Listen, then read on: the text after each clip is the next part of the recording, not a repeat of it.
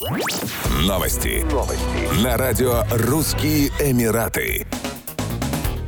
Первая эмиратская женщина-космонавт Нора Аль-Матруши и ее коллега Мухаммед Аль-Мулла проходят предполетные тренировки и готовятся к выходу в открытый космос в одном из крупнейших в мире учебных центров для космонавтов. На последних снимках 30-летняя Аль-Матруши и 34-летний Аль-Мулла запечатлены в скафандрах Extravehicular Mobility Unit весом 145 килограммов каждый, предназначенных для выхода в открытый космос. Тренировки проходят в учебном центре с огромным крытым бассейном, который расположен недалеко от космического центра и имени Джонсона в Хьюстоне, штат Техас, США. Аль-Матруши и Аль-Мулла продолжат дело Хазы Аль-Мансури, первого космонавта из ОАЭ, который провел на борту Международной космической станции 8 дней в 2019 году, и Султана Аль-Нияди, первого эмиратца, вышедшего в открытый космос.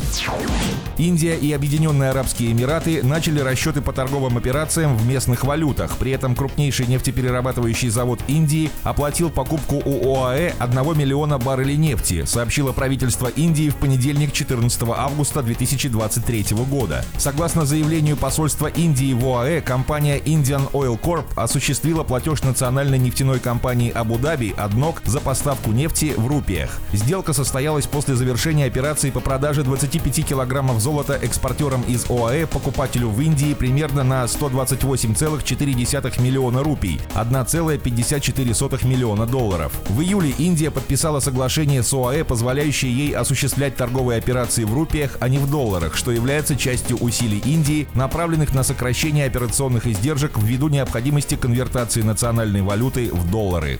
Еще больше новостей читайте на сайте RussianEmirates.com